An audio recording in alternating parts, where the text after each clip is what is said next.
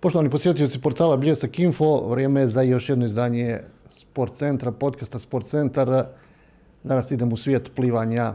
Gospodin Marinko Ferenc, naš gost, jedan od trenera u Akademskom plivačkom klubu Zrinski, čovjek koji kako kaže, jel, njegovim venama uglavnom teče voda s obzirom da je jako, jako dugo u tim eh, plivačkim vodama, da je bio prvo plivač, pa onda kasnije, evo, u stvari do danas uh, trener. Evo, gospodine Ferenc, dobar dan, dobrodošli u podcast portala Bljesak Info. Dobar dan i bolje vas našli. Ja sam rekao u najavi, jel? voda teče voda, venama. je, je, voda teče u venama. Pa to je ta navika. Od 70. godine ja, ja sam u toj vodi. Mada, bukvalno rečeno, onaj, vodi do 83. sam trenirao, onda 83. je bila jedna stanka, nisam ništa, pa sam od jedno vrijeme čak i u Veležu radio onaj, kao trener, pa je i to prestalo onda ova ratna zbivanja i tek tamo neke 2012. godine sam ponovo se aktivirao i počeo raditi kao trener. Znači, non stop mi se život vrti oko vode. A u horoskopu riba, pa onda sve se poklopilo. Sve se poklopilo. A, kad smo posljednji put razgovarali, to je bilo prilike tu negdje prije nekih 6-7 godina. Od tada do danas su se stvari, barem kada je u pitanju grad Mostar i plivanje, poprilično promijenile jako puno dobrih rezultata, jako puno tri plivačka kluba, jako puno plivača, plivačica, sad već imamo, postaje nekako i normalna pojava da se osvajaju medalje na europskim prvenstvima, mediteranskim igrama, obaraju se e, državni rekordi, iako e, uslovi su i dalje onako poprilično, jel? Pa, da budemo nekako onako loši, tanki, kako ćemo to reći? Ovaj, e, ja sam tog stajališta, ja kad sam trenirao, bili su još gori uvjeti. Znači, bio je 12,5 metarski bazen i to je sve što ima. Znači, ja sam prsa, skočim, napravim start, ja udaram glavom od Sad imamo ovaj 25 metarski bazen na heliodromu ovaj, u kampusu. Koristimo ga onoliko koliko možemo, normalno koliko i financijski se može i sve, ali radimo školu plivanja, obuku neplivača i imamo ovaj sportski pogon.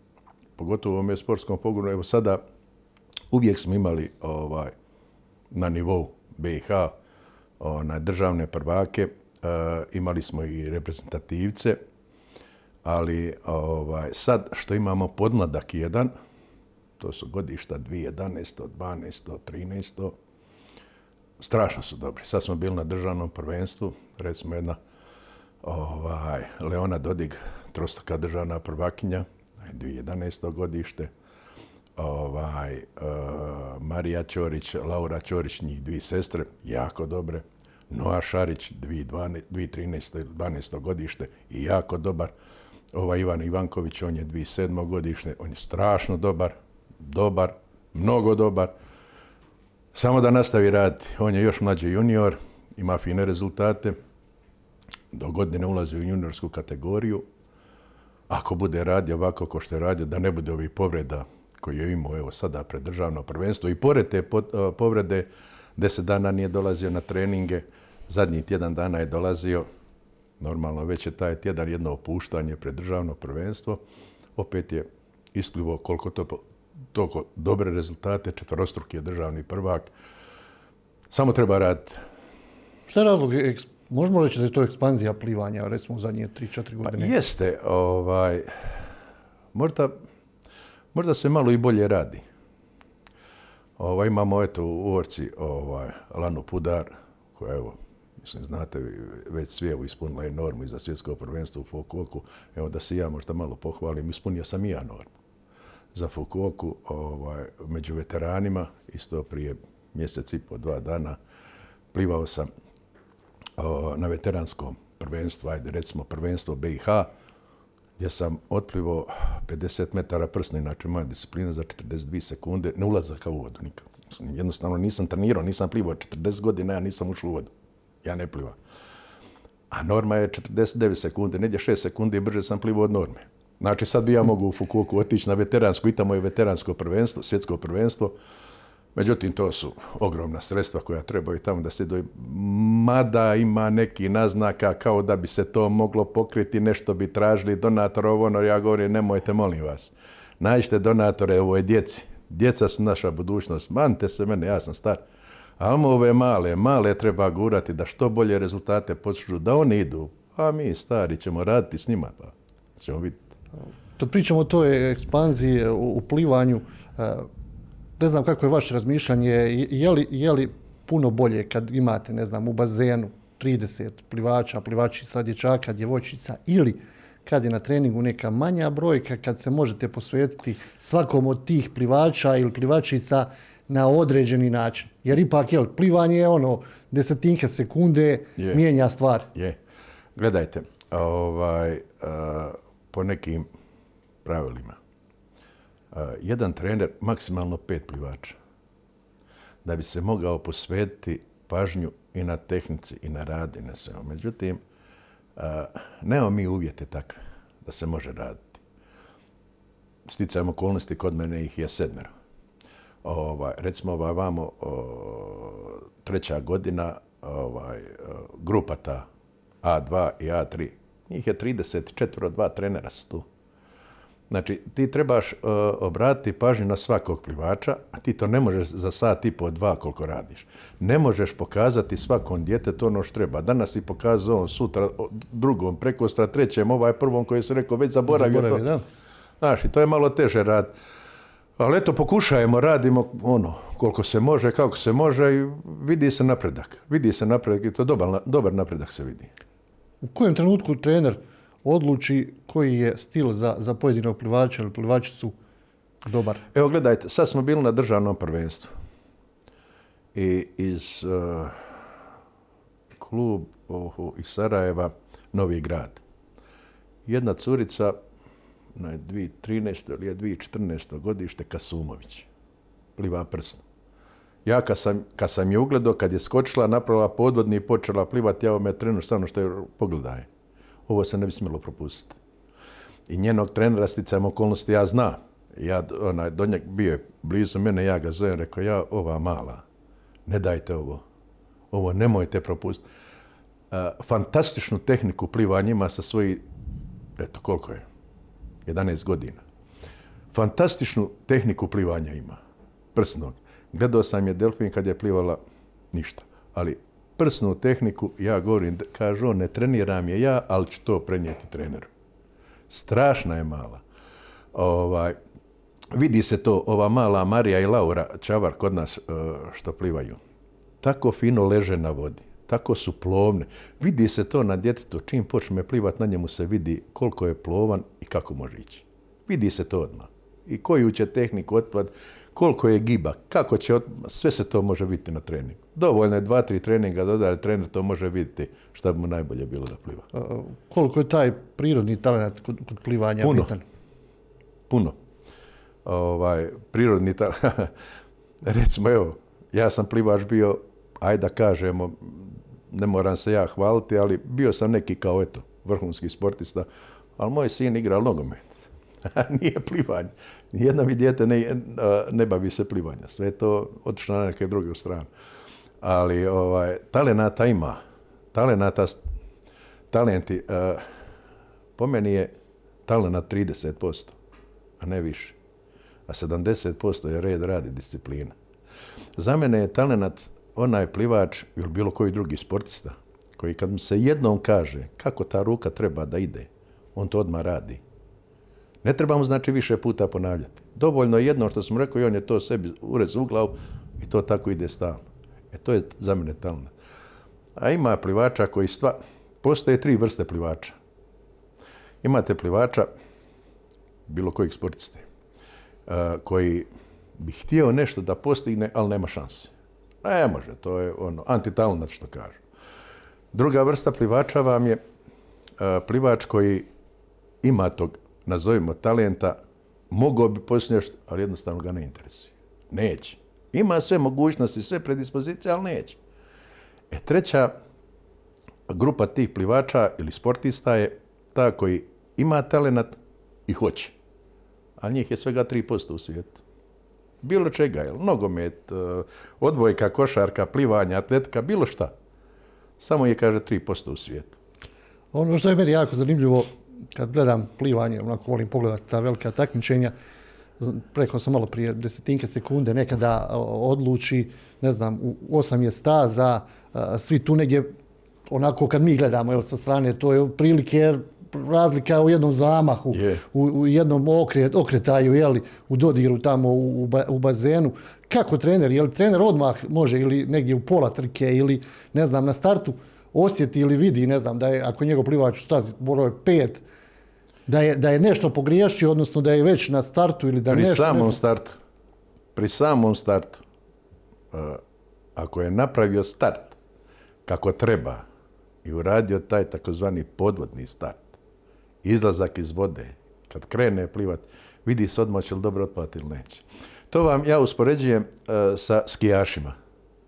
Kad krene sa one kapije i prvu onu kapiju kad prođe, ako je prošlo kako treba, sve do cilja ide kako Bog zapovijeda. Je li na prvoj kiksu? Gotovo. Nema ni rezultata, nema ništa. Znači, najbitnije je start u rukometu.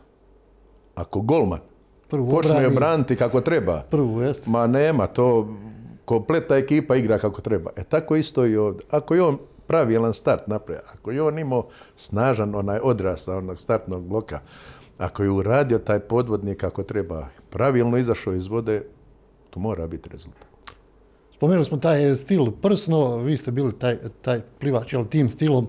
Da se vratimo malo u te 70. Jel, 70. godine ste se 70. počeli se baviti 70. sam ja počeo plivati. Onda u ono vrijeme je bila ona škola plivanja. Treći i četvrti razdi osnovne škole su obaveznu obuku plivanja imali u gradskoj banji. Isto tako sam i ja otišao i onda su vidjeli da imate neke predispozicije. Pitali su me roditelje, bili htjeli, roditelj mene pitaju, hoćeš li, hoću. I onda mi otac ovako rekao, paze, kaže, ako se misli, hoćeš da treniraš, rekao, hoću. Ako ćeš trenirati, nemoj zaprkavati ni sebe, ni mene, a ni trenera. Ako se odlučio nešto, onda ga radi kako treba. Nemoj se igrati, treniraj, pa ćemo vidjeti šta će biti. I onda sam ja te, tako sam pošao trenirati malo pomalo, malo pomalo. Dogurao sam i do te reprezentacije, te bivše države, pet godina sam bio u njoj, dož- išao i na te mediteranske igre, balkanske igre, evropsko, eto i tu olimpijadu sam kiksao, ali eto, bože moj, šta će tako. je. Prvo neko takmičenje koje je bilo, ovako, ako se sjećate neko Sjećam se ja, bilo je, ili- prvo natjecanje sam imao u, na Korčuli, KPK Korčula. Tad sam išao, ali sam tada plivao kraul. Drugo natjecanje je bilo u Tuzli, isto sam plivao kraul. I onda kad smo se vratili, onaj, tada je trenirao i Baka. Je trenirao plivanje. I, ova, I onda sam ja trenerce pitao bi li ja mogao prsno plivati. I ona je rekla, hajde plivaj.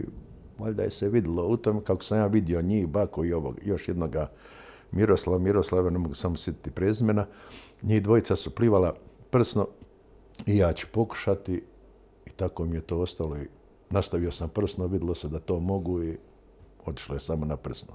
E onda je već počela ta natjecanja, već sam malo ono, jel, napredovao i ovaj, išao sam, eto, onda su bila republička prvenstva, jer onda je BH bila republika u toj jednoj državi, pa sam na 70 i, ja mislim, šeste godine u Mostaru je bilo to republičko prvenstvo gdje sam sva prva mjesta uzeo, sva od 100, 200, 400, 800 kraula, a, tisuću i po, 100, 200 le, le, nisam le, na leđima, jesam 100, 200 prsa, a, 100, 200 delfin, 200, 400 mješovito, sve sam uzimao.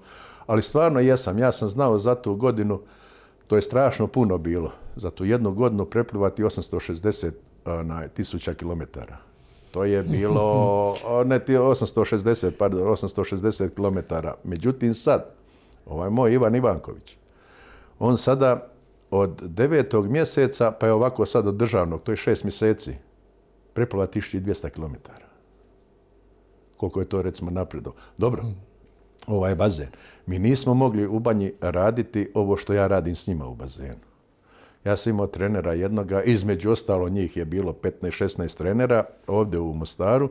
Bio je jedan Dobrivoj Stanović, možda se ove starije generacije sjećaju njega, on je prvi ultramaratonac koji je trčao Sarajevo Mostar. On je sad momentalno u Švedskoj i s njim se ja čujem isto tako u vezi. Neki savjet, pitanja. Pita mi, ovaj, on je sa mnom radio, ali njemu nije bio nikad, on je dolazio do literature i američke i ruske i nema kakve literature nije nabavljao, dao ljudima da prevode, da bi meni... Ja sam tada u to vrijeme imao najsavršeniju tehniku plivanja prsnog.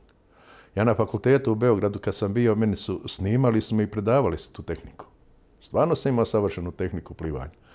Pa ja zato i kažem, sad kad sam plivao to, onaj, to natjeca, veteransko, ne mogu, ja nemam snage, ja 40 godina nisam plivao. Ali ja sam na tehnici to otplivao. Samo što je tadašnja tehnika prsnog plivanja i ova sadašnja je razlika ako nebo i zemlje. Meni ne kap vode pređe preko glave, to je diskvalifikacija. A sada to je ovoliko. Prelaze po 10, 15, 20 cenata, prelazi preko glave. To je više ronjenje nego plivanje. Pa sam opet plivao tada 1.700 prsa. Danas recimo u BiH na prste jedne ruke možeš prebrojati koliko njih pliva 1.5. Evo ima ovaj jedan mali iz Orke, ovaj Danis Alkalfić. Uh, on pliva 1.5 nešto, 100 prsa. Ovaj, razlika je velika. E onda poslije toga su dolazila ta natjecanja. Čak sam se okušao i u, onaj, u maratonu. Išao sam u Stari grad, 70. Hvar, jel? Na Hvaru, Stari grad, Rt kabel, hva, onaj, nazad u Stari grad. Ovaj, to je negdje bilo mišljenje 16-17 km. I to sam plivao. I ovaj, 70 i mislim, sedma ili osma godina bila zima državno prvenstvo u Beogradu na Vračaru. Plivam 100 prsno 1.10.6. Bio drugi, Žarko Mitrović je bio prvi. 200 sam isto nešto dobro sam otplivao, bio treći. Uglavnom, ona, kad smo se vratili vamo, znamo što je bio u drugom mjesecu, to državno prvenstvo, već šesti mjesec ljeto idemo na pripreme u Trebinje. I svake godine sam Belež išao svake godine u Trebinje na pripreme i tamo smo ovaj, trenirali. Međutim, u to vrijeme, kad smo mi bili, bili su i plivači iz Partizana. I valjda su već čuli taj tajni kluba, čuo o meni i sticajem okolnosti bili su mi roditelji doli i oni su razgovarali s mojim ocem. Međutim, meni ta, tata ništa nije ona, govorio o tome. Kasnije u priči s njim, on kaže šta ja znam, nije mi rekao, ali drži li to vodu ili ne.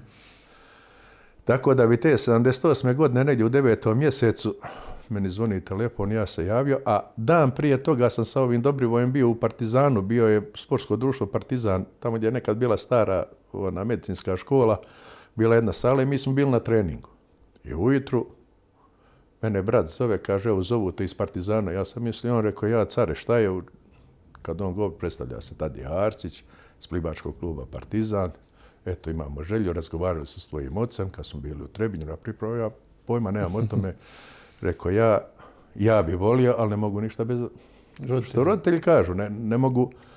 Može li pričati? Rekao, ja, tata dolazi tek poslije podne s posla, pa zovnite i i tata kad je dolazio, razgovarali su s njim, mene tata pita, bilo rekao ja bi, hoću. I ja sam te 78. prvi trening imao 6. i 11. Imao u, onaj, u Beogradu na Tašmajdanu, a sutradan, poslije nego što, su me, što sam s njima dogovorio, mene isto ovdje u Veležu trenirao pokojni Jovan Popović, koji je odavde iz Veleža, otišao u mladost i gori je trenirao i mene sutradan zove kao eto, onaj, bili došao u mladost gore, rekao ja popi iz vina, šta ću već sa ovim ljudima obećao? Ne mogu, mislim, ja takav sam, ako sam već obećao, ne mogu i sada lagati. I otišao sam gore i tako je počela ta moja, ajde da kažem, malo vrhunska karijera u tome plivanju. Kakav je bio osjećaj, opet relativno mlad momak dolazi u Beograd, Pa gledajte, sve te- uslovi, je, veliki je. grad, veliki klub. Ja onaj, već sam te plivače i znao, od Jasne Merdan, one Jasne Efendić, ovaj, Peca Popović, trener je bio me, o majko moja, stane mozak.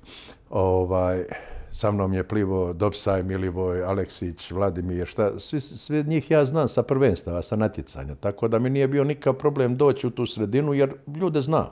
Mislim, momke znam, znaju i oni mene, tako da su me strašno fino primali. Stvarno mi je fino bilo, pet godina sam proveo gore, na Tešmajdanu trenirali, fenomenalno. Ali stvarno fenomenalno mi je bilo. Kako je bila klimatizacija na sam grad, način života. Pa gledajte, ja sam stanovao u tom dijelu Beograda, to je star, stari dio, taj Dorčel, to je ispod Kalemegdana dole. vrlo brzo sam upoznao i te ljude dole koji su te susjede gdje sam ja stanovo. Ja nikakvih problema nisam. Meni, ja kažem vam, jako mi je fino bilo. Nikakvih problema nisam imao. I dan danas ima jedno natjecanje u Beogradu, 11. april, ovaj, prijatelj isto moj, onaj, Saša Drobac, on je direktor tog plivačkog kluba, inače je sad i predsjednik Plivačkog saveza Srbije. Mi odemo u Beograd gor na to natjecanje, išli smo svake godine. Ovaj, pa to, kad, ja, kad pošaljemo te start, startne liste ko će doći, da dolaze Mija, to se već sve pročuje i to sve dođe na bazen da me vidi. Recimo, ovaj, Nenad i Predrag Miloš koji su bili jel, četiri puta išli na olimpijske igre. Nenad Miloš je bio kod mene ovdje dva mjeseca prije 5-6 godina. opet, malo prije ono što sam govorio, ovaj, mene nije sramota upitati. On je, znači, vrhunski trener. Od Kameruna Van de Burga pa do ostale plevača koje je on trenirao i u Južnoafričkoj republici, u Maleziji, išao je svugdje. U, zadnji mu je angažman bio, evo, dok nije otišao u mirovinu, bio mu i u Rotterdam. Ovaj, rekao ja, Neno, bil mi mogao pokazati neke stvari, jer ja sam onaj stari ko sa sve ovo novo što se dešava, ne zna, ne mogu doći do literature, ne mogu vidjeti šta i kako. Nema, kaže, problema. Dok kod mene ćeš biti, rekao ja, kod mene ćeš živjeti, sa mnom ćeš biti. Pa ćemo se i mi završimo trening dol na bazenu oko 10 sati uveče, a mi smo znali sjediti u kući do jedno 2-3 sata po ponoći. Da mi on objašnjava šta, kako, gdje, šta bi trebalo ovako, šta... Mislim, dosta stvari sam od njega naučio. To je, šta ja znam. Kad ste došli u reprezentaciju, opet, Ko su bile tada te velike plivačke zvijezde? To su bili, jel, Pa eto, to ste bili braća onaj, Petrić, Predragi, Nenad Miloš, Jasna Efendić, Gordana Krstić, njen otac mi isto trenirao, Andrija pokojni, ovaj, Popović, pa je bio iz mladosti, bio Darko Milečki, bila braća Šebo, bila uh, Vesna Šeparović i ona je pokojna, onda... Koliko su, koliki su oni bili, recimo, zvijezde, ajmo i tako nazvati, u odnosu na igrače nogometa, košarke, rukometa, odbojke iz tog vremena? Pa, eh, slabo je se tada plivanje onaj, gledalo. Slabo je se tada gledalo. Oni su recimo bili, Nenad Miloš je bio prvak Evrope. To niko nije, dok evo recimo Lana uzme zlatnu, to se diže na sva zvon. On je recimo bio, šta ja znam, prvak Evrope, bio on, bio ona, Peca Popović, Borut Petrić bio prvak na Europskom prvenstvu, dolo pobjedio Saljnikova, svjetskog prvaka, rekordera, koji je bio to prvi plivač koji je plivo ispod 15 minuta na tišću i po. On ga dobije, ali to nije išlo na, na sva zvona, mislim, to se nije, šta ja znam, nije, nije se toliko davalo pažnje tome. Međutim, sad je to sve, sad sve mešini ide to kroz novac. Sve se gleda kroz novac, kako će plivati, hoće li, ima likve zarade, ono to, pa jedna Katinka Hozu, Mađarica, ona godišnje po dva miliona dolara zarađuje. Kad neko kaže nema para, ima se, ali trebaš biti vrhunski sportca, mada i tu marš sa dvije oštrice. Recimo, evo sad, uzmam primjer, Ivana Ivankovića on da bi počeo trenirati kako treba, da ima dva treninga ujutru i navečer trening, da ima trening u podne, suvi trening, sve to da radi, on se mora okanti škole. I šta? Okani se škole, počne raditi, pliva, radi, evo, počnu rezultati, polomi nogu, izvrne nogu, bilo šta da mu se ne desi. ostvari zacrtani cilj, Gotovo, određenom trenutku propada, nema škole, nema ovoga. I šta je, gdje je onda, ni na nebu, ni na zemlji. Zato su ovdje, ne ovdje, nego svugdje je to malo ljudi skeptični, ono, boje se šta ako se nešto desi, šta će onda na prosjački šta pas, jel? Zbog toga je to najviše. Vi ste također bili, jel, u tom ciklusu, to se obično kaže, ciklus četiri godine, olimpijski ciklus, blizu, jako blizu, nastupa na olimpijskim igrama Je, je, je, ali e, to je to što ja kažem, eto, desi se tako jedna nezgoda i to je, to je tako. Ima, bilo je slučajeva gdje, gdje, gdje je plivač, ovaj, recimo, ima svjetski rekord u rukama i nogama. Pliva, otpliva svjetski rekord. Ali je napravio pogrešan okret i diskvalifikacije. Znači, gdje si bio četiri godine? Nigdje. Šta se radio? Ništa. Sve je propalo u neki desetak sekundi, jel? Gotovo, propalo. E to je to. E to je isto taka stvar kod mene. Dobiješ upalu pluća, 15 dana završiš na VMA na onim antibioticama, ti si više ni za Gotovo. Slikaj se. Nema tog ništa. Ali dobro, sve to, pro, sve to prođe. Ono čovjek ostane kriv.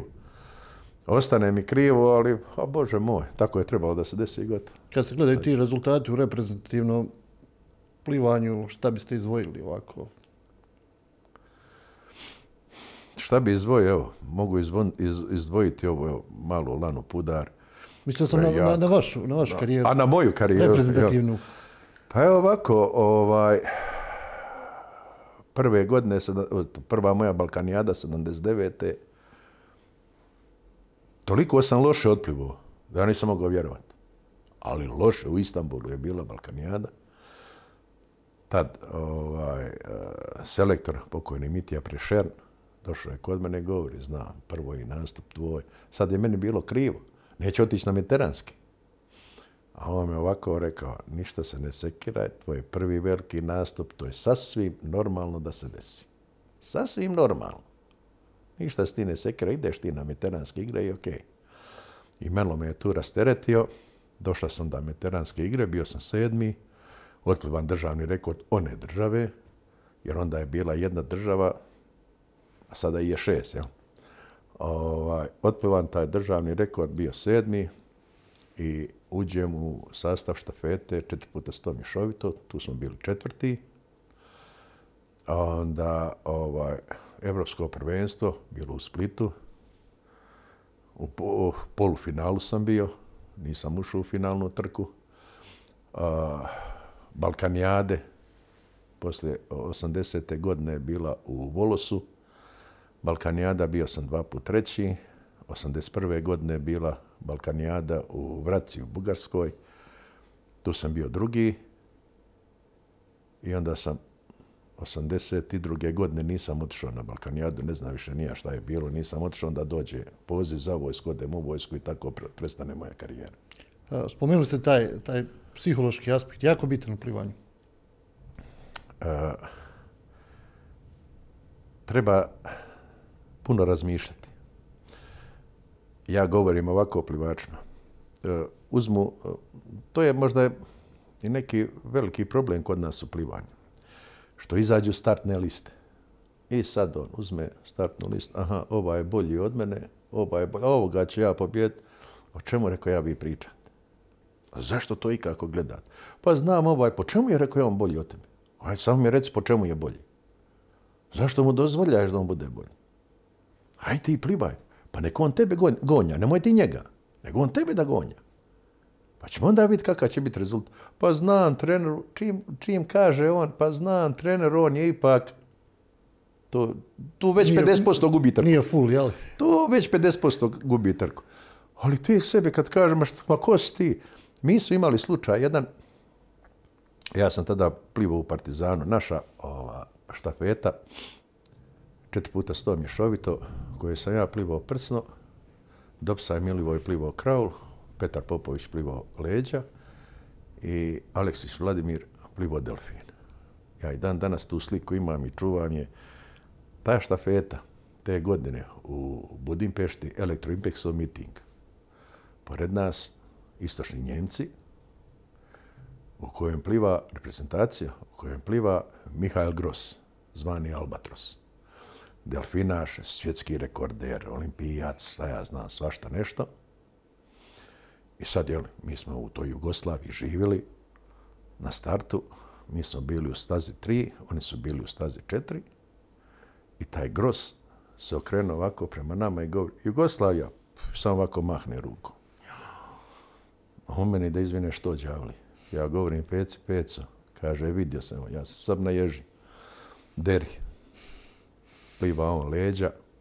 Kako je on otplivo leđa, skačem ja prsno. Kasnije mi govori, on je odmah otrčao u WC i povraćao. Završavam ja 100 trku. 100 metara prsno trka u WC povraćam. Svi smo mi povrać pobjedili istočne Njemce. Mi smo tad otplivali rezultat koji je, ja mislim, 10 godina stoje da se nije borio. Kako smo god... Sve iz inata. Jedan profesor a, iz, iz, iz Beograda na Difu, ovaj, što je trenirao a, Stekića i, i, i Temima, ovaj, on govori, ja, ja, on govori ovako, Hercegovina je bogom data za sportaša. Ali stvarno, kaže, uzmite, pogledajte, sve vrhunski sportici su iz Hercegovine. A samo to treba naći, treba to iskoristiti. Ali kad je ljudima bolje sjesu u kafić, popiti koju kavu i šta je najbitnije, e, da sam ja, ja bi to radio ovako. A pokojni Čiro Blažević, toga se sjećam te njegove izjave, izjave, gledao sam ga na televiziji i ja to non stop govorim kad počnu roditelji nešto da pričaju, tamo ja govorim, pazite jednu stvar, pokojni Čiro Blažević je dao jednu izjavu. Kaže, Hrvatska ima 4,5 miliona stanovnika. Od toga 4 miliona selektora. Svi sve znaju.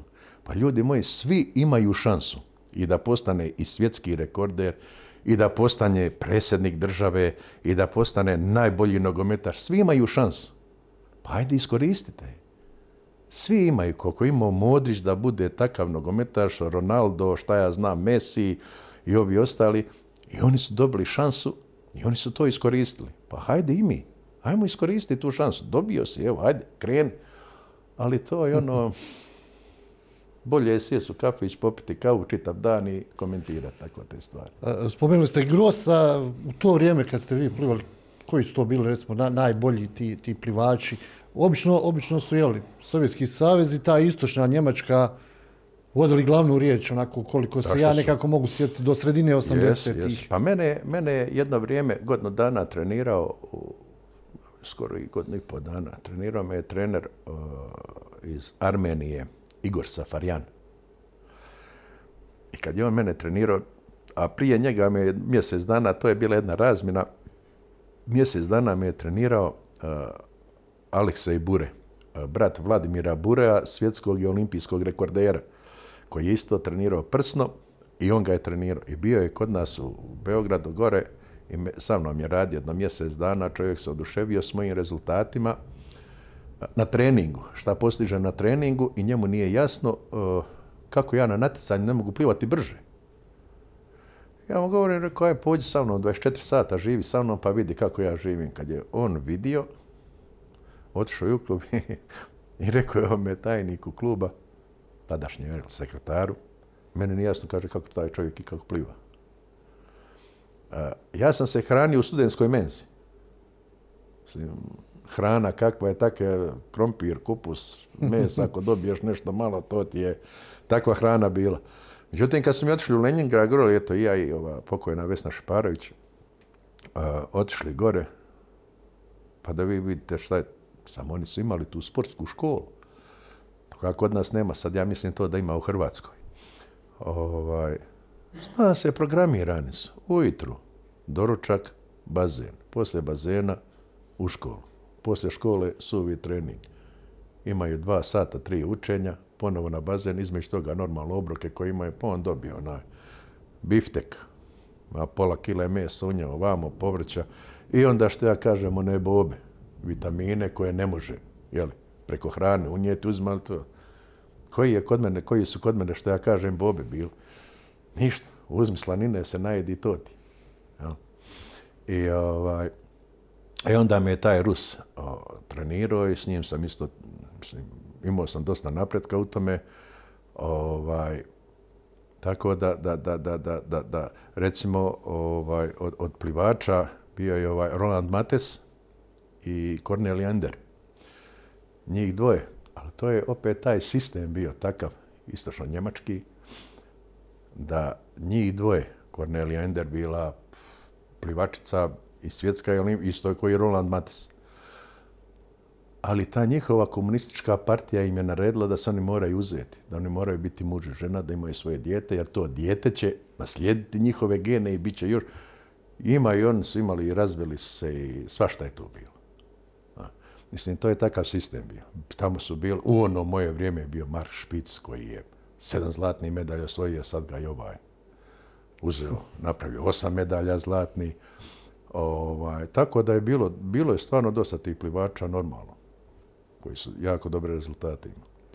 Puno, evo, spomenuli smo tu istočnu Njemačku, puno vremena poslije, ne znam, nakon raspada te države i, i ne znam, 20 godina i nakon toga se puno nekako klub odmotavalo, pa se pričalo, ne znam, da su pored načina treninga, ovoga svega o čemu smo pričali, da je tu bilo malo i dopinga i svega.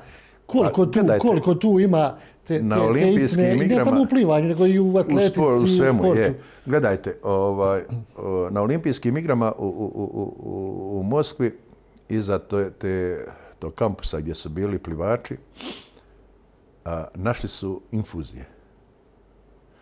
I ustanovilo se da je to od Njemaca. Šta su radili? Oni su išli prije ovaj, olimpijade na visinske pripreme. I tad im je vađena krv. Svježi kisik, jel? Ja, I onda kad su došli, onda im je to davano. Ali to se ne mogu, mislim, to je tako tada bilo. Sada, sad imate sredstava, ne znam se kakvi, ali to za mene već nije plivanje. To za mene, za mene nije. Svak može reći, pazite, ne može uh, djetet, djetetu, jel, sportisti, bilo kojeme, daju se koje kakve ovaj, tablete, te vitaminske, pa kažu to nije doping. Ama jest, za mene jest. Po meni. Za mene jeste to. Šta god ti dobivaš preko one hrane koju jedeš, za, pa uzmi, jedi voća, jedi povrća, jedi, hrani se normalno, ljudi moji, nije, nije. E sad ti dodaci, onda se normalno postižu takvi rezultati, ide se sve jače i jače, ali ja opet kažem, ali dokle? Ove godine neće se naći neko sredstvo koje se ne može otkriti ovim metodama. Do godine će se otkriti. Pa će onda dogod naći Neko drugo. I to non stop tako ide, ali dokle? Dokle su te granice? Ja stvarno ne volim te stvari, ali eto. U jednom trenutku je također bilo i oni sporni kombinezoni, čini mi se sine da su olimpijske igre. je, je. E, svaka trka je bio svjetski rekord. Ma, to su bili kompletno, mal, malte ne ona ronalačka oprema, jel, samo što je to utegnuto, o, karbonski ti kostimi. Čemu To je tu bilo, evo, odozdo- fa- fazon što se kaže. Pa su dobijali da takoj brzini. Pa, ovaj, nema otpora vode. To tako klizi kroz vodu da nema niku, malte ne nikakvog. Ima, ali nema toliko. I normalno da je se plivalo brže. E, sad su to ukinuli. Sad, recimo, manja djeca ne mogu nositi te kostime koji su do koljena. Njih ne mogu koristiti. Manja djeca, normalni kostim može, već ovi vam odrasli, oni to mogu. Ali dobro, pazite, ja kad sam počeo, kad sam ja trenirao, pa ja sam imao ne, kupače, evo, normalno. Ja od svom govorim, joj, kako bi ja dobro plivao da je meni spido kupače. Kaže, bili, rekao, ja bi. I pokojna majka i on u auto i u Dubrovnik da mi kupe spido kupače. Međutim, nisu našli spido kupače. Isti je materijal, isto sve, ali je Mark Špic na njima. I sad su oni meni to donijeli. Joj, mene sad u meni gdje je rekao to, sad ja moram dobro plivati. Jel, ako Opravdati očekivanje. to moraš op... Stvarno je. Ja sam odmah počeo plivati još bolje i sve bolje i bolje. To je manje, manje otpora imaš i što će ono, ne kupač još ako su ne frotirne bilo, pa ono se namoči vode, pa teško ljudi moji, teško izaći iz vode, ali, ali eto, to su taka, tada takvi uvjeti bili, bože moj, šta će? Ono što je bilo posebno tih godina, znači bila istočna Njemačka, Sovjetski savez, nešto kasnije će biti Kina na, na globalnom, odnosno na tom nekom svjetskom nivou, neki njihov način Kin- poseban Kinezi su se priprema. jednom pojavili. Pa meni oni nisu baš... oh, Pazite, kod njih, kod njih vam je bila ovaj, eh, eh, praksa koliko Amerikanci plivaju? 5 km, mi ćemo 10 po treningu. Koliko Amerikanci plivaju? 10, mi ćemo 15. I oni su tako radili. I imali su jedno vrijeme, ja ne znam koliko, koliko vremenski su imali, međutim već sada to stagnira. Već to im sad stagnira. E, Opet će neko, ili Amerikanci, ili Njemci, ili e, sad Rusija, nema više Rusije, sad je to svaka zemlja za sebe. Opet će neko izbaciti nešto što niko u svijetu nema. Pa dok ovi ostali se uključe u to, e onda će oni prihvatiti to, pa će onda opet neko izmisliti nešto i to će tako ići u nedogled. Neka, ne, bolje, bolje je da e, čitav svijet, da uvijek e, neko izbaci nekoga, neka država. Nego da je konstantno jedna te ista država da ima najbolje. Ono uvijek bolje, znači, ipak se svugdje radi. Se vidi da se radi. Kako je reakcija trenera kad, ne znam, u nekom ciklusu od četiri godine priprema takmičara bilo za evropsko, da državno neko takmičenje za neko veliko, e, e, ne znam, hvata normu i, i ta norma se izgubi ili ne uhvati, ne znam, u, jednoj desetinki sekunde, u nekom malom Kakva je treptaju, treptaju oka. Kakva je reakcija trenera? 210 sa 110. Pritisak, ja. Eto, to vam je, to vam je tako. Ovaj, meni je ovaj moj Ivan Ivanković, evo, spremao sam ga sada, on ima ispunjenu normu za ovaj EOF, međutim na EOF se ići neće. Ovaj, I sad sam ga spremao za ovu Evropsko prvenstvo u Beogradu, je treba ispuniti tu B normu, malo mu fali 20 dana prije ovaj, državnog prvenstva gdje je to treba otplivati i izvrne nogu, igro košarke i izvrno zglob i 10 dana bio u autu. I normalno, tlak odmah 210 sa 100. A ode, gotovo. Nema, čovjek se nasekira, znači, izgubio je on vrijeme, izgubio sam ja vrijeme, ja sam mogao možda kvalitetnije rad sa ovim ostalom djecom, ali dao sam bio sve u tome, vidim da može, da bi mogao, ajmo, ajmo, ajmo, i onda se tako desi to i normalno dode tlak, ode sve, nasekira se čovjek, mora se nasekirati. Mora se nasekirati ako si u tome sportu, ako, ako živiš za taj sport. Ali ako si ti tu danas, sutra, pa boli me glava kako god, pa onda nema tu ni od trenera, ni od plivača, nema ništa.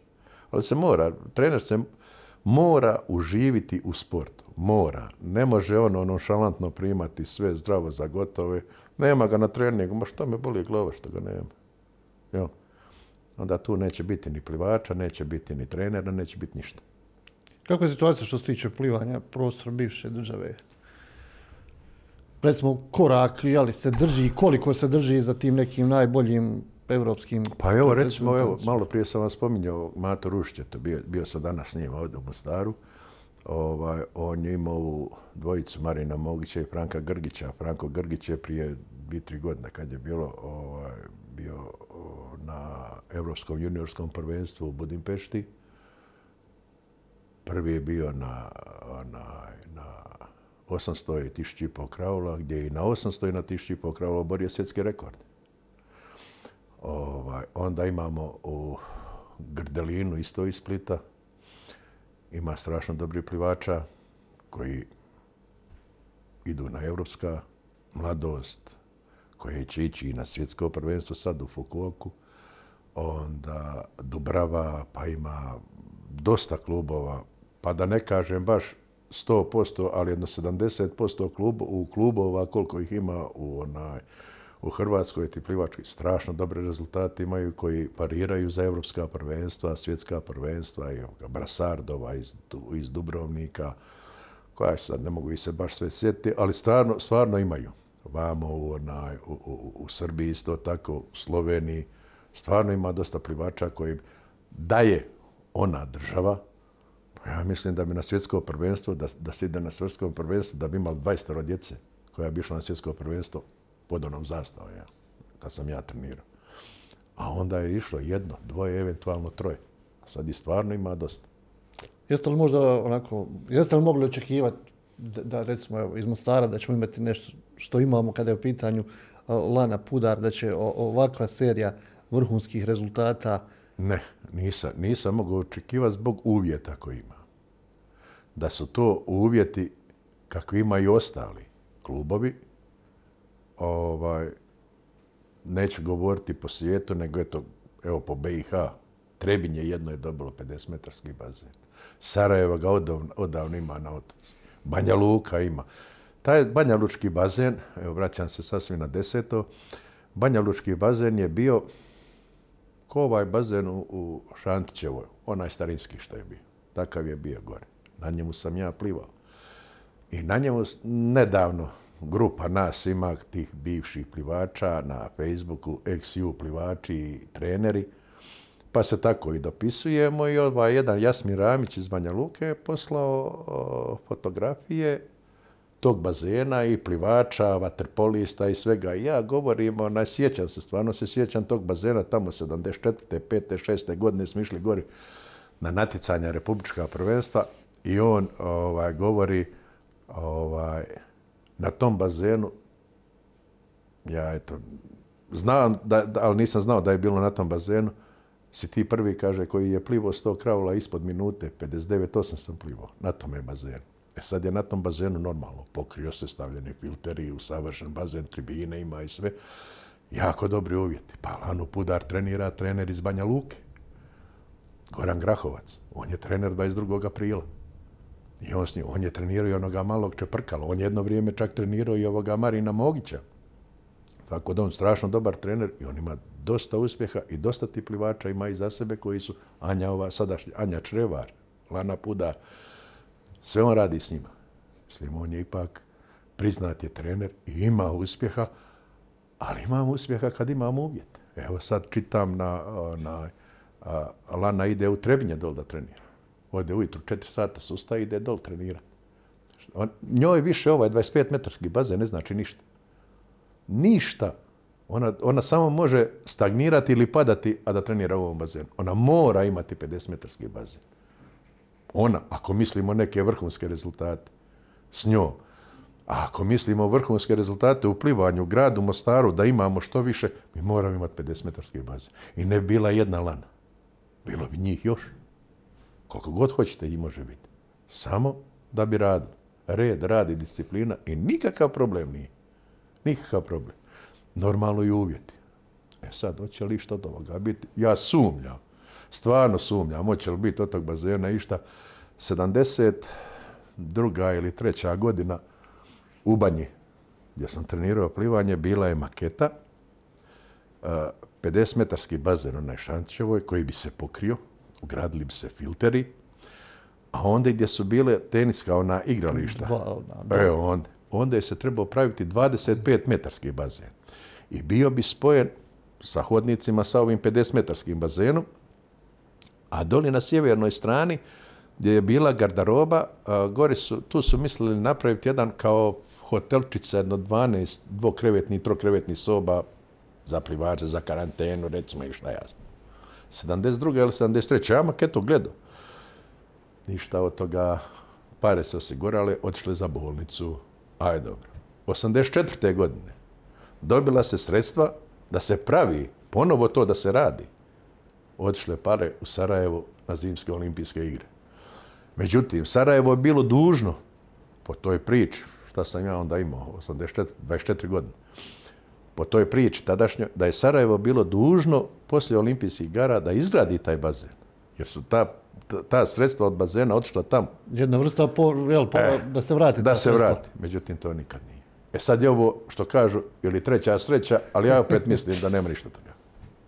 Zar je, zar je tako teško je napraviti bazen? Pa gledajte, eh, bio sam u, u Vukovaru. HPS, ali HPS, Hrvatski plivački savez, je napravio 50-metarski olimpijski bazen u Vukovaru. HPS nije ni država, nije niko, nego oni su ga napravili. I pokojni Ivo Varvodić, koji isto mene nekad trenirao, je bio predsjednik, dolazio i ovde i znamo se. Profesor. Da je ključeve ovome a, gradonačelniku Vukovara, dajemo ključe od bazena i govorimo, e, nek ti je sad Bog na pomoći. Treba to održavati. Da. Nije to pro... Nije blažen, lako je bazen iskopati, Iskopat, raditi, pločice, stavi filtere, sve, sve, sve. Ko će to održavati? Mostar je specifičan grad. Mi, ja mislim da mi od 365 dana, 300 dana imamo sunčani. Pa što se ne mogu solarne ćelije staviti? Pa idemo preko solarnih ćelija grijati bazen. Ja u Sisku na pripremama sa hrvatskom reprezentacijom. U Sisku 50-metarski bazen. I sad ja i još jedan ovaj moj trener, bili smo gore i sad kako je ono vruće na bazenu, pa bi mi u hotelu u flaši jedno naspije vode, pa u hladnjak, u frižder da se smrzne i onda kad smo na bazenu polako pomalo pijemo. Sad ostavio, trener ovaj ostavio dol napad. Prošlo jedno pola sata trening, on za ono vodu, vruća voda. Podno grijanje je na tom bazenu. Ja sa ovim Dejanom, tad je on bio VD na tog bazena, VD direktor, ovaj, s njim pričam, rekao, ja, lako je vam, imate toplotni izvore, 20 metara od bazena, toplotni izvor. Koji kaže toplotni izvor? Mi se, kaže, grijemo na mazut. toplotni izvor, gdje je 40 stepeni voda izvire Oni se griju namazati. I sad on mene vodi u podrum bazena, pogledaj, kaže ovo. Struo više onaj karton oko toga. E, kad je bila univerzijada u Zagrebu, 8-7, ja. eh, tad, su, onaj, tad je napravljen taj bazen u Sisku. Kompletno, kompletno mašineriju za solarnu energiju imaju. I sve to trune doli, nisu je stavili, nego se griju na mast. E, to je najveći problem. E, kad se nešto radi i kad se, evo sad ovaj bazen, ja nemam pojma ni ko je, napravio idejno rješenje, da li je taj koji je pravio idejno rješenje, da li je taj čovjek sjeo sa strukom pa razgovarao? Koliko treba biti taj bazen dužine. Jer treba voditi računa da trebaju se staviti one tač table. Koliko je onaj širine, koliko je između staza, da li se vodilo računa da se odmah postave kablovi u elektronici, da li je, sve oko toga je trebalo voditi računa. Da li je taj koji je napravio to idejno rješenje, vodi o tome računa, ne znam. Stvarno ne znam. Ali mora se, a, ako, se, ako će se praviti, i dvorana da se pravi, znači moraš dovesti ljude iz te struke koji rade u toj dvorani, treninge i utakmice, mora se voditi računa sve kuda, kome šta treba, na koji a način.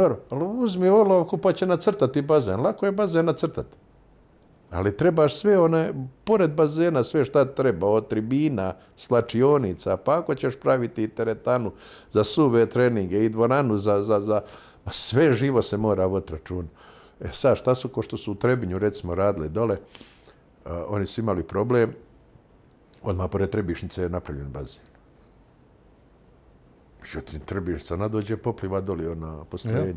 Postrojenje mašine koje jel, rade na bazenu. Pumpe poplivaju. E onda su morali sve okolo da, da zaštite, da, ali to je trebalo voditi računa odmah u startu. Znači, moraš 10 km unaprijed onaj, razmišljati šta će se desiti da bi mogao napraviti kako treba. Da ne bude poslije, znaš, ovo nije dobro.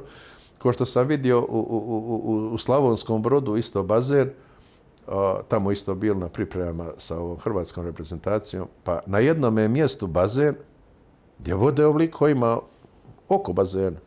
To je malte neko jedna rupa. I to toliko vode ima unutra. I non stop ovaj što držaje bazen, vas da gura onu vodu da. Normalno, djeca kad skoče, pošto je voda u nivou, onaj, o, plivaju, normalno voda prelazi preko one, onoga zida i tamo se vas da voda puni.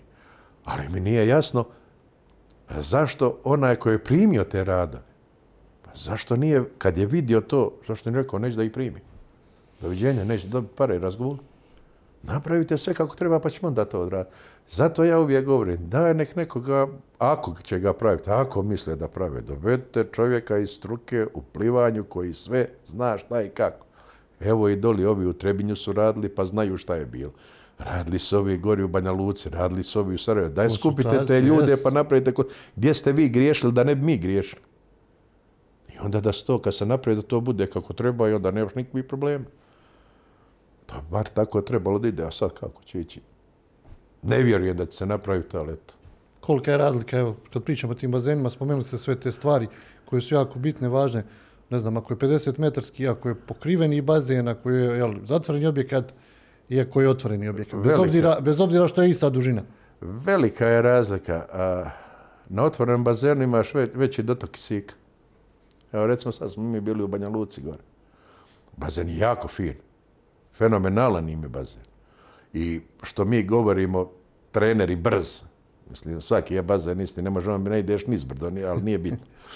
ovaj, e, on je pokriven i otvorili su samo dvoja ili troja staklena vrata, ja ne znam da li su na širine dva metra. A vamo može na tribinama stati 300-400 ljudi. To je toliko zagušljivo bilo. Znači, a ventilacija nije radila. Zbog čega? Ne znam. Znači, i oko toga treba voditi računa kad se radi taj bazen. Da, da, da, da, se vidi da bude normalno. Ako je temperatura vode u bazenu optimalna, 25 stepeni, pa nemojte da bude oko bazena 35. Nek bude i oko bazena toliko da može čovjek normalno disati. Ovako ona sparina, vrućina. Meni je bilo teško disati na tribinama, a ne djeci u bazenu. Još bi vas e, upitao i veliki mali bazeni za plivače, koliko im to predstavlja a, problem. Neki poznati veliki svjetski plivači čak izbjegavaju nastupe, ne znam, na malim, oni mali. 25 metarskim, ako su već, ako je neko veliko takmičenje na 50 metarskim ili... Pa gledajte, kod nas u, u BiH, mislim, Plivački savez BiH, ne znam kako da ga definišem, ali je to po meni. Ja opet kažem, pomogu se on na mene ljud kogod hoće, ali to je nakarad. To je Bože sačuva, ali nebitno. Ovaj, postoji u pravilniku, ne samo kod nas, nego evo i u Hrvatskoj, u Srbiji, Sloveniji, ja govorim opet sve oko, u našem okruženju. Recimo od 9. mjeseca pa do nove godine sva se natjecanja održaju u 25 metarskom bazenu. To su ta zimska natjecanja. Mi imamo krajem 12. mjeseca otvoreno državno prvenstvo u 25 metarskom bazenu i to je, to je zadnji 25 metarski bazen da se pliva. Poslije nove godine se prelazi u 50 metarske bazene i onda se pliva u 50 metarski. A, ja opet, šta god govorim, ja opet govorim da se ja pitam. Ovaj, ja bi samo stavio 50 metarske bazene. U moje vrijeme nije bilo discipline 50 metara kravom. Bilo je 50 metara s puškom. Pušku nasa i 50 metara plivaš. Ali ona, nije bilo discipline 50 metara. Sad svaka tehnika ima 50 Takozvana metara. sprinterska jel, disciplina. Sprinterske najavi- discipline su došle sada na 200 metara. Da je sprinterska disciplina. 100 metara je onda bila sprinterska disciplina. A sad je već i 200, jer to se toliko brzo pliva. Oni 50 metara, ja ne, ne znam. Ja opet vam kažem, ja da se pitam, ja bi to ukinuo. A nekako kad su ta 50? velika takmičenja, obično jel, i u najavi svi govore Je, čekamo je, to, finale na je, 50, je, je. pogotovo ako je 50 Da. slobodno. E, i onda je, ali tu, tu, tu više ne rade stotinke, nego hiljadinke tu rade. Dodir je, to bloka, je, jel, ma- zida. ni treptaj oka. To je stvarno ono brzo. A ne znam, ja kažem, ja bi najviše volio da se to pliva stoja i doviđenja.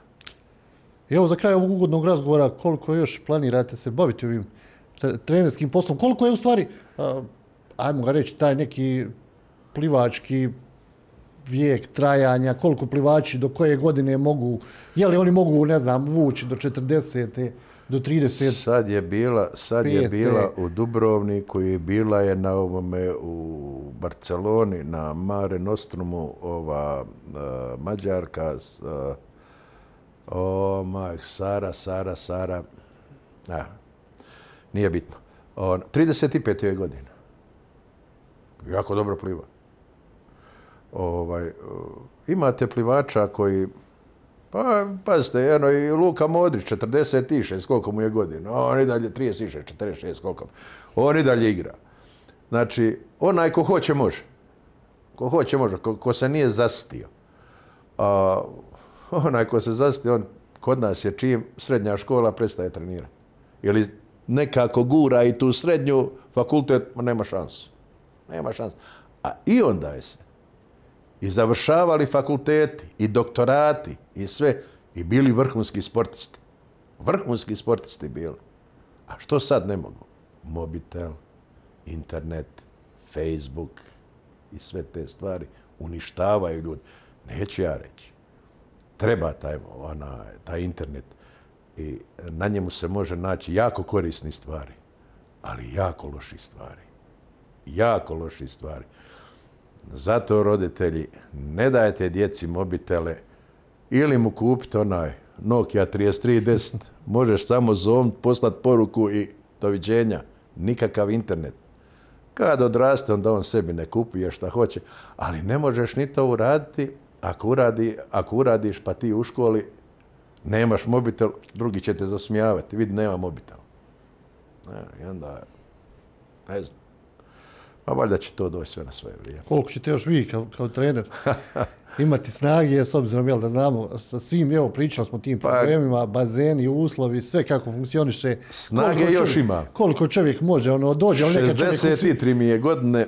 Dođe čovjek nekad u situaciju da kaže, ma ne mogu više se boriti E, ni protiv onoga, ni protiv onoga. Dođe. Dođe to, dođe ona vile očima što kažu ne mogu više. Ali džaba, dođeš kući, prespavaš i onda opet kažeš a, idem večeras na trening i gotovo. Ne može, onaj, dok god budem mogo ja sa sobom, ili dok god budem potreban klubu. Kad klub kaže, mislim, nemamo mi dole da smo mi vezani za taj, s tim klubom ugovor, to je udruga građana, to je više pomoć klubu, ajmo radimo malo djecu tu, nema mi nikakve koristi od toga. Ali ovaj, dok god klub smatra da mu ja treba, ja ću biti dole.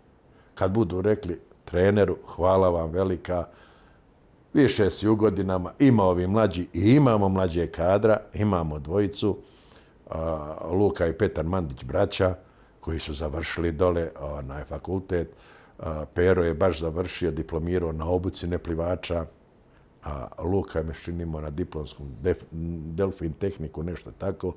Znači, imamo kadar jedan koji može naslijediti mene, Dinka Cvitkovića, ono, Minju Grubišić, koji radimo tu, da nas mogu naslijediti i da nastave dalje da rade kako treba. Koliko čovjek izgubi u privatnom životu kad se posveti Izgubim puno. sportu na ovaj način? Vjerujte, vjerujte puno. Ja sam, eto, imam kuću gori u, u Kruševu, gori živim. Toliko ja posla oko kućima da ja ne mogu stići to uraditi. Ne mogu. I uvijek mi je preče doći na trening nego da kažem pokusim travu. Eto, više volim, od- ne volim, volim i ovo, da mi je fino kuće. Ali nekako sve gledam, pa ako ne dođem dol na taj trening, šta će ta djeca raditi? Hoće li moći odraditi ono što treba? Neće. A da ih ja ne, ne vidim, nema mene vodi, ja odem dol. Ja odem dol na bazen u 5 sati, dođem kuću da stipu. ja sam dole stalno, malo te ne postoji inventar. Mislim, kad nekome to uđe u krv, onda tako se mora raditi. Gospodine Ferenc, hvala lijepo na izvornom vremenu. Hvala vama na pozivu. Evo, poštovani posjetioci portala Bljesak Info, ovo je bio podcast Sport Centar, pričali smo o plivanju, gospodin Ferenc bio naš gost, čuli ste iz prve ruke kako je to izgledalo 70-ih, 80-ih, kako to danas izgleda, šta bismo trebali obratiti pažnju kada je u pitanju razvoj mladih plivača, plivačica, ako se bude i kad se bude pravio taj bazen i nadam se da ste imali prilike slušati i gledati ovaj jedan izuzetno zanimljiv i ugodan razgovor. Do narednog, naravno, slušanja, gledanja, puno pozdrava.